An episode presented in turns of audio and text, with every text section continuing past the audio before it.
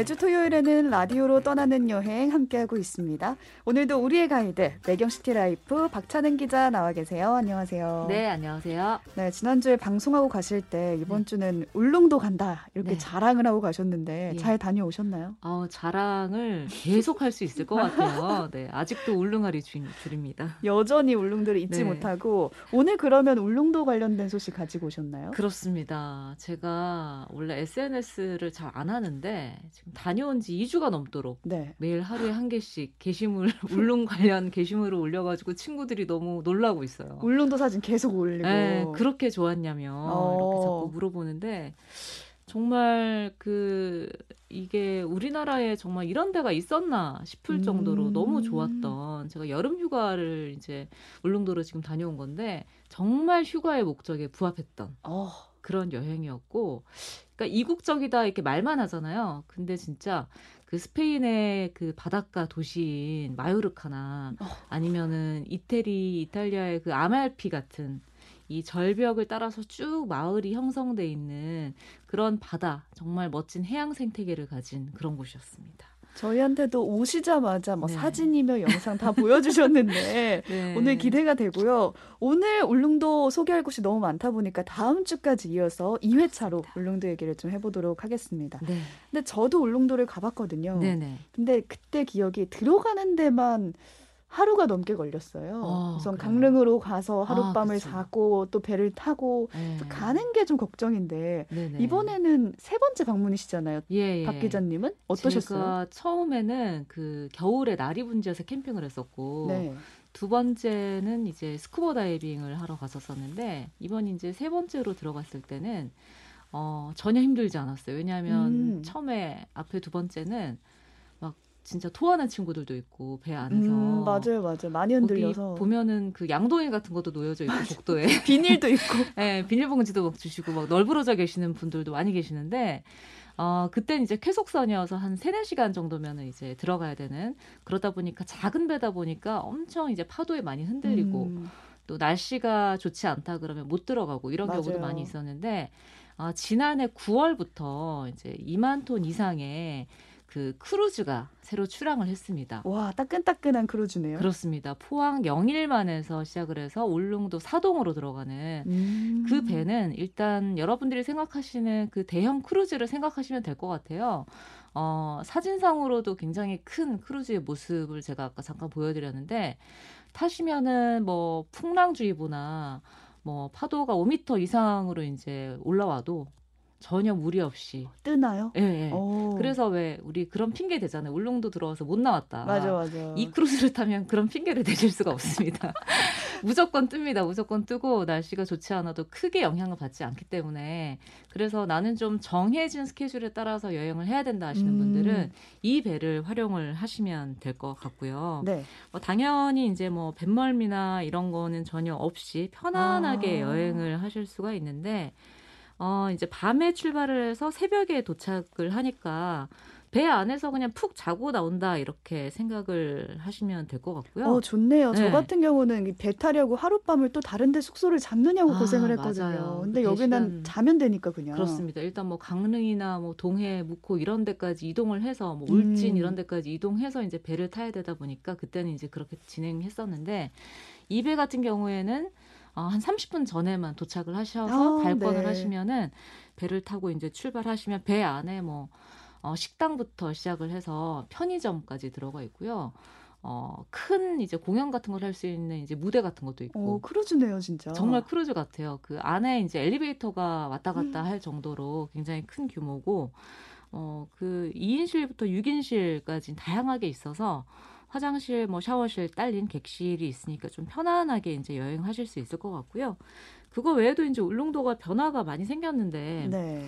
2018년에 이제 그 일주도로가 다 개통을 했어요. 아, 네. 그래서 예전에는 이제 섬의 동쪽에서 북쪽으로 이제 올라가려면은 이렇게 그 시계 반대 방향으로 바로 못 올라가고 섬을 한 바퀴 돌아서 이제 맞아요. 올라가거나 아니면은 이제 성인봉 쪽으로 위쪽으로 이제 북동 쪽으로 쭉 이제 그, 어, 약간 돌아서 맞아요, 갔었어야 맞아요. 됐다면 지금은 이제 일주도로가 개통을 해서 차로 일주가 가능합니다. 저는 2017년도에 다녀왔거든요. 네네네. 그때 한참 이 공사 중이었는데 맞습니다. 이게 제일 아쉬웠어요. 갔다가 다시 똑같은 길을 또 다시 맞아요, 돌아와야 되는 맞아요. 게. 근데 이제 일주가 가능하다는 점. 그래서 시간 관리를 조금 더 유리하게 음. 어, 여행을 하실 수 있을 것 같고 또 공항이 이제 2025년에 완공이 되기 때문에 사실 공항이 생기고 나면 많은 사람들이 또 찾다 그쵸. 보니까 그 전에 울릉도 여행을 갔다 오시는 것도 한 방법일 수 있고 네. 그리고 지금 이제 울릉도를 딱 1년에 지금밖에 이제 못 즐기는 경험이 바로 이제 여름 activity 아. 바다에 물에 들어갈 수 있는 게 지금 딱 시즌이기 때문에 추천을 좀 드리고 싶습니다. 네. 네. 크루즈 얘기를 좀 더 해보면 정확히 몇 시에 출발해서 몇 시에 울릉도에 도착하는 건가요? 아, 이제 포항 영일만에서 11시 50분 약 12시경, 밤 12시경에 출발을 해서 네. 다음 날 6시 반경에 울릉도에 도착을 합니다. 딱 밤 사이네요. 네, 그래서 그냥 그 편안한 옷차림으로 타시면은 음. 바로 이제 침대로 들어가셔서 주무시고 아침에 이제 일출과 함께 그 일출 해가 비친 울릉도를 마주하실 수 있는. 아. 그러니까 저는 이게 너무 좋았어요. 아침에 되니까 밤에는 이제 뭐 그 가판에 올라가면은 시원한 바람과 함께 달무리도 보고 이제 음. 별도 보고 이렇게 하다가 어 잠에 들어서 아침에 딱 깼을 때 일출 시간이 되니까 가판으로 사람들이 또 다 올라가더라고요. 음. 올라가서 이렇게 해가 떠오르는 거를 다 같이 기다리는 그리고 해가 떠오르면서 정말 그 풍광이 바다 위에서 해가 뜨는 풍경을 보는 건 사실 쉽지 않은 경험이잖아요. 그쵸. 근데 거기다가 또 피처링을 옆에서 울릉도가 또 해주고 있습니다. 울릉도 섬에 그 해가 이렇게 비치는 그 풍경도 너무 예뻤고 그래서 그 순간을 또 사진에 담기 위해서 일부러 이 배를 타시는 분들도 또 어, 계시더라고요. 네. 예전에는 이제 뭐 자고 나오는 배가 아니었다 보니까 세네 시간 정도밖에 안 되니까 뭐 가족들이나 연인들, 친구들끼리 이렇게 가서 오붓하게 뭔가 그 공간 객실 안에서 우리끼리 쉴 수 있는 공간이 없었었는데 그쵸. 이 대형 크루즈 같은 경우에는 전용 객실이 있다 보니까 안에 음. 그 샤워실, 화장실 같이 되어 있거든요.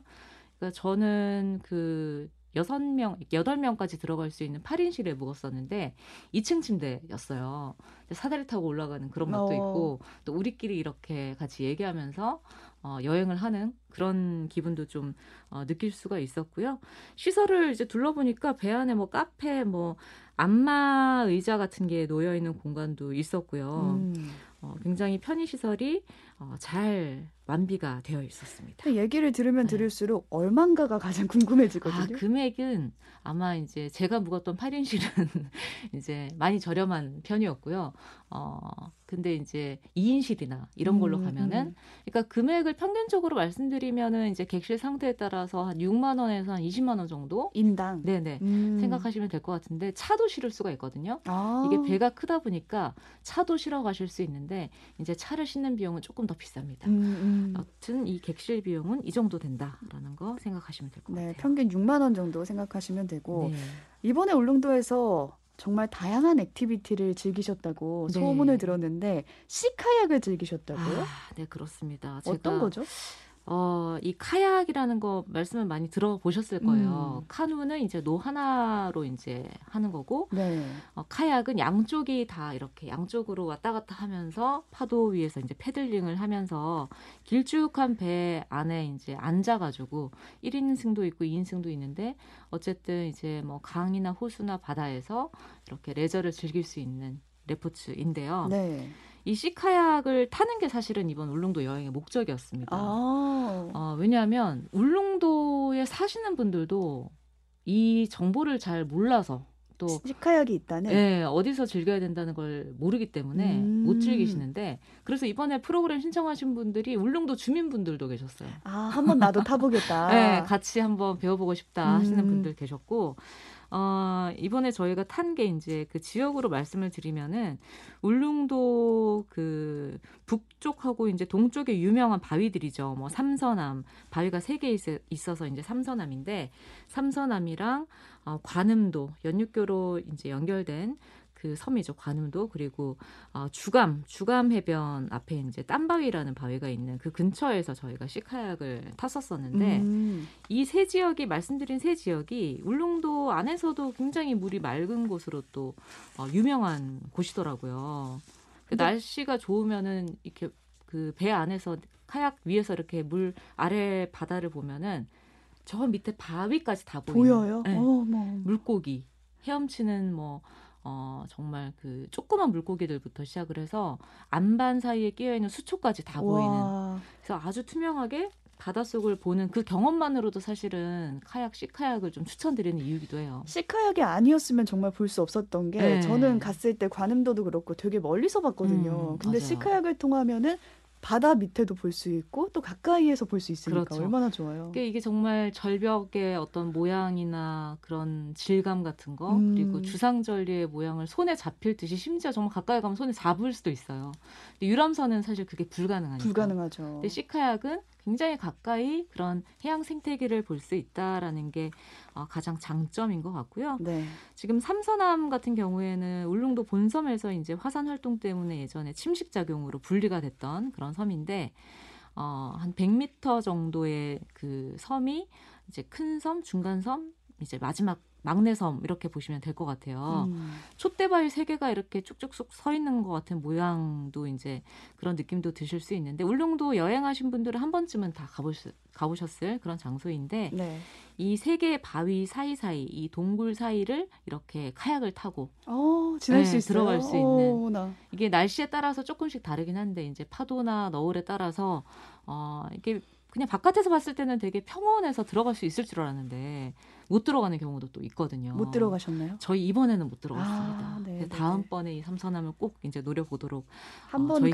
갈더 가야겠네요. 네, 그래서 진짜 몇박 며칠 더 하고 싶다라는 음. 생각을 저희는 하긴 했는데 뭐 관음도 같은 경우에도 어, 여기도 이제 다리로 이제 건너가잖아요. 근데 그 사이 다리 아래에서 저희가 또 카약을 탔습니다. 음. 그래서 연육교를 통해서 이 관음도로 들어가는 게 아니라 카약을 타고 뭔가 이 섬으로 들어가는 느낌. 그리고 이 관음도로 들어가시는 다리 위에 관광객분들이 저희를 향해서 계속 아, 어디서 배울 수 있냐. 어, 부러움의 아, 눈길. 이거 시카약 얼마냐. 네. 막 그런 거를 막 위에서 어, 막 물어보시던 그런 경험도 있었고요.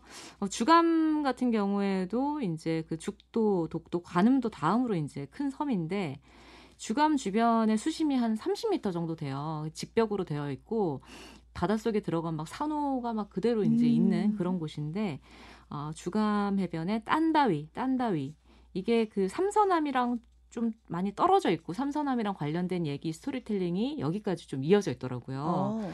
그래서 이제 이름이 땀바위라는 이름이 그래서 붙은 것 같은데 이 수중 해양 보호 생물 뭐 해송 이런 것들도 서식을 하고 있는데 저희는 이 주감 땀바위 주변 한 바퀴 돌았거든요. 음. 울릉도 사시는 분들도 어, 이 땀바위를 맨날 지나가다 봤지만 이렇게 섬 주변을 이렇게 가깝게 한 그치. 바퀴 돌아본 경험은 없었다. 네. 이렇게 말씀을 해 주시더라고요. 그리고 또 울릉도 유명한 그 코끼리 바위 쪽도 이제 음. 시카약을 많이 하시는 코스인데 어, 구멍이 뚫린 그래서 이 코끼리가 코를 이렇게 물 속에 잠 잠그고 있는 것 같은 그런 느낌을 받을 수 있는 어, 코끼리 바위인데 이름이 이제 공암 구멍 공자를 써서 공암이라고도 불리죠. 음. 여기가 또 유명합니다. 이 네. 구멍 뚫린 구멍 사이로 시카약을 타고 어, 지나가는 네네. 그런 경험을 해보실 수 있는데 저는 이 카약을 타면서 이번에 아, 뭔가 인생과 비슷하구나. 깨달음을 얻고 오셨어요? 그러니까 뭐 평온한 뭐 네. 어디 호수나 이런 데서는 타봤지만 음. 이렇게 파도가 있는 데서는 사실은 처음 타봤거든요. 그리고 이제 친구끼리 두 명이 탔다가 아 이제 우리 혼자 한번 타보자. 인생은 이렇게 결국 해서 혼자 가는 거지. 네, 한번 타봤는데 네. 이게 장단점이 있더라고요. 음. 이게 2인승은 굉장히 좀 무겁고 그러다 보니까 잘 이렇게 흔들리지 않는데 1인승은 가벼운 대신 굉장히 많이 흔들려요. 아, 네. 그래서 내가 좀 빨리 가려고 하거나 그래서 이제 이 노를 엄청 빨리 젓거나 그러면 빠질 수 있고 음. 또 이제 사진 찍는다고 또 이렇게 장난치시다가 우리 일행 중에서도 한 분이 빠지신 빠졌어요. 아. 네. 뭐 너무 무섭고 이런 것보다 부끄러웠다라는 어, 경험 후일담 알려주셨는데 인생처럼 뭔가 자꾸 이제 뒤돌아보려고 하면 빠지고 음. 너무 빨리 가려고 하면 빠지는 게 약간 인생과 닮은 게 아닌가 제가 그런 깨달음을 좀 말씀을 드렸는데 네, 그러네요. 네. 그러니까 두 명이 있을 때는 덜 흔들린다는 것도 약간 인생과 닮은 것 맞아요. 같고. 아, 맞습니다. 네. 맞네요. 좋네요. 이 카약과 인생의 닮은 점에 네, 대해서 깨달음을 얻고 오셨어요.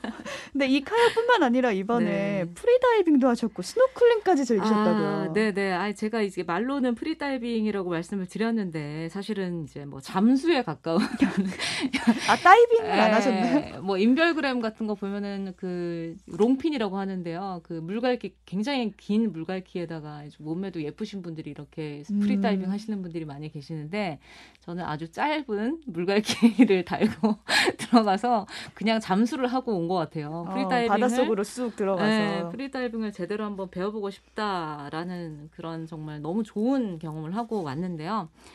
어, 울릉도에 지금부터 한 10월 초까지는 물 속에 들어갈 수 있다고 하더라고요. 왜냐하면 아? 이 바닷속의 수온은 한 계절 늦게 오기 때문에 그래서 스쿠버 다이빙이나 프리다이빙을 이제 늦가을까지 즐기시는 어, 분들이 굉장히 많이 찾는 곳이 또 울릉도입니다. 울릉도가 동해 해양 생태계 오아시스다. 뭐 동해안 최초 해양 보호 구역으로 이제 선정도 되어 있기도 하고요. 네. 그러다 보니까 육지에서 만나는 다른 섬들과는 정말 다른 제가 아까 한국의 아말피다, 한국의 음. 마요르카다라는 설명을 드렸었는데 그 스노클링이나 프리다이빙을 할 수 있는 포인트가 곳곳에 많이 있더라고요. 어. 저희는 그 웅포라는 곳에서 했었는데, 그러니까 울릉도 섬의 북쪽이라고 생각하시면 될 것 같습니다. 네. 아, 북서쪽에 예전에 제가 말씀드렸던 대풍감이라는 포인트하고 북쪽의 현포항 사이 약간 움푹하게 들어간 곳이 있어요. 그래서 어, 이름을 예전부터 이제 웅포, 뭐 웅퉁계 이런 이름으로도 이제 불렸던 장소인데 음. 여기가 얼마나 깨끗한가 하냐면 울릉도 독도 해양 연구기지가 바로 앞에 있습니다. 아, 얼마나 해양- 깨끗하겠습니까? 네, 연구기지가 있을 정도면 네, 굉장히 깨끗한 그런 장소였고 물속에 그냥 머리만 집어넣고 그냥 이게 잠깐 있어도 물고기가 왔다 갔다 하는 게 보여요. 음. 수면으로 들어가면 바로 물고기를 볼 수 있는 곳이 바로 이 웅포고요. 그러니까 움푹하게 들어가 있기 때문에 조금 수심이 완만하고요. 울릉도 전체 바닷가가 그렇지만 모래보다는 안반이 많기 때문에 들어가셔서 물고기나 이런 것들을 관찰하기가 굉장히 좋습니다. 음.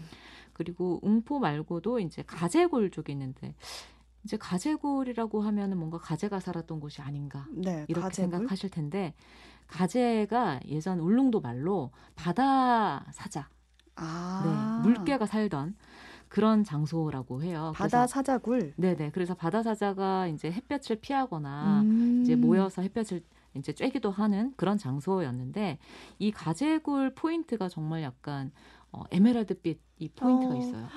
바다색이 다르더라고요. 네. 정말 사진 제가 보여드렸지만 진짜 에메랄드빛 바다 이런 표현을 제가 굉장히 싫어합니다만 어, 너무 다른 말로 표현할 네, 수가 없나요? 다른 말로 표현할 수가 없을 정도로 너무 예쁜 그런 정말 태양이 가득 비치는 그런 유럽의 휴양지 느낌의 그런 바다예요.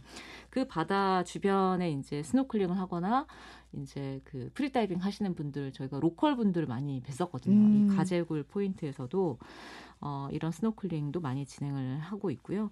그리고 이제 아까 말씀드렸던 제가 sea kayak을 탔던 딴바위 쪽에서 저희가 네. 카약을 마치고 나서 여기서 저희끼리 스노클링을 했는데 어, 헤엄쳐서 그 이 딴바위 주변 앞에 방파제까지 간 분은 저희밖에 없더라고요.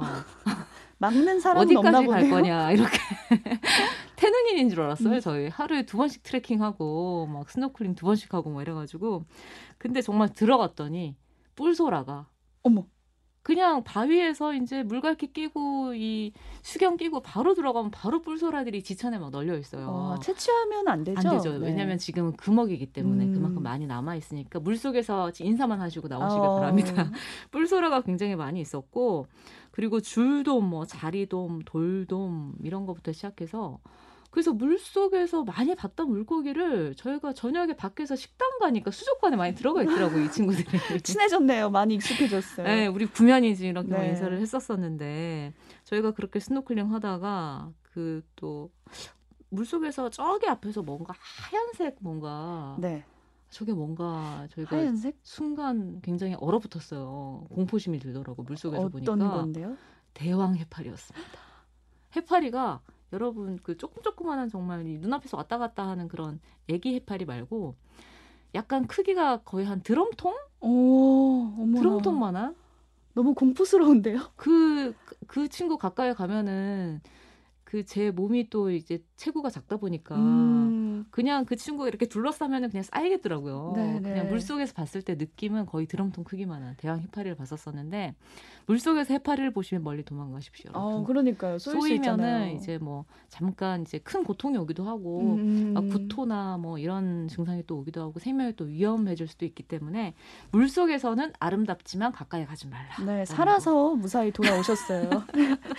울릉도 바다를 아주 만끽하고 오셨는데 네. 울릉도에 지금 세 번째 가보신 거라고 하셨잖아요. 그렇습니다. 기자님이 생각하는 울릉도의 가장 큰 매력 포인트 어떤 게 있을까요? 저는 그냥 식당이나 숙소 앞에서 그냥 창문 밖으로 바라봐도 그냥 내셔널 지오그래피다. 아, 네. 이런 느낌.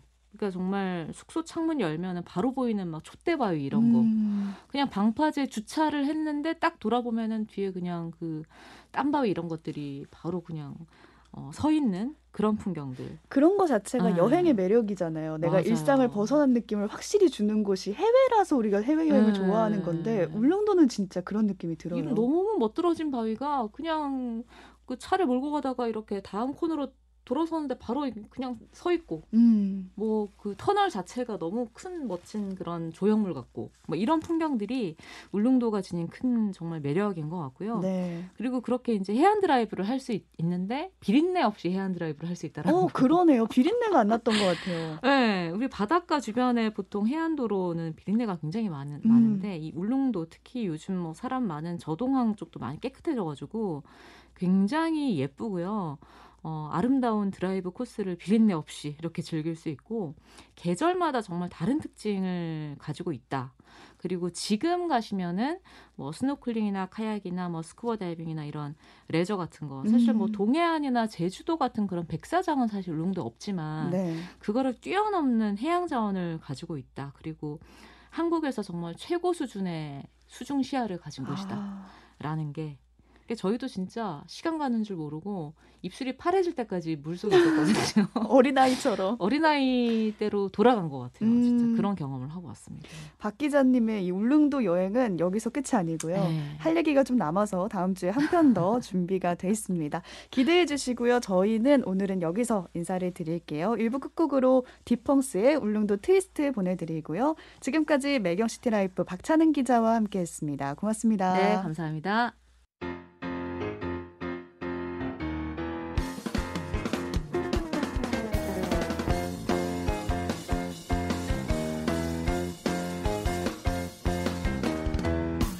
울렁울렁울렁대는 가슴 안고 연락선을 타고 가면 울릉도라 뱃머리도 신이 났어 트위스트.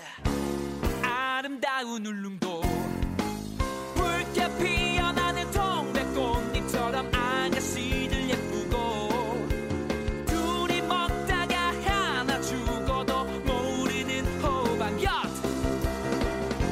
울렁울렁대는 저녁의 sim.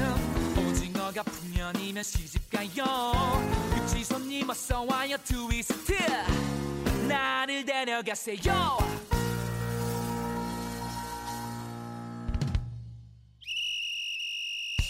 네, 신사숙녀 여러분. 자, 지금 신나는 트위스트. 에이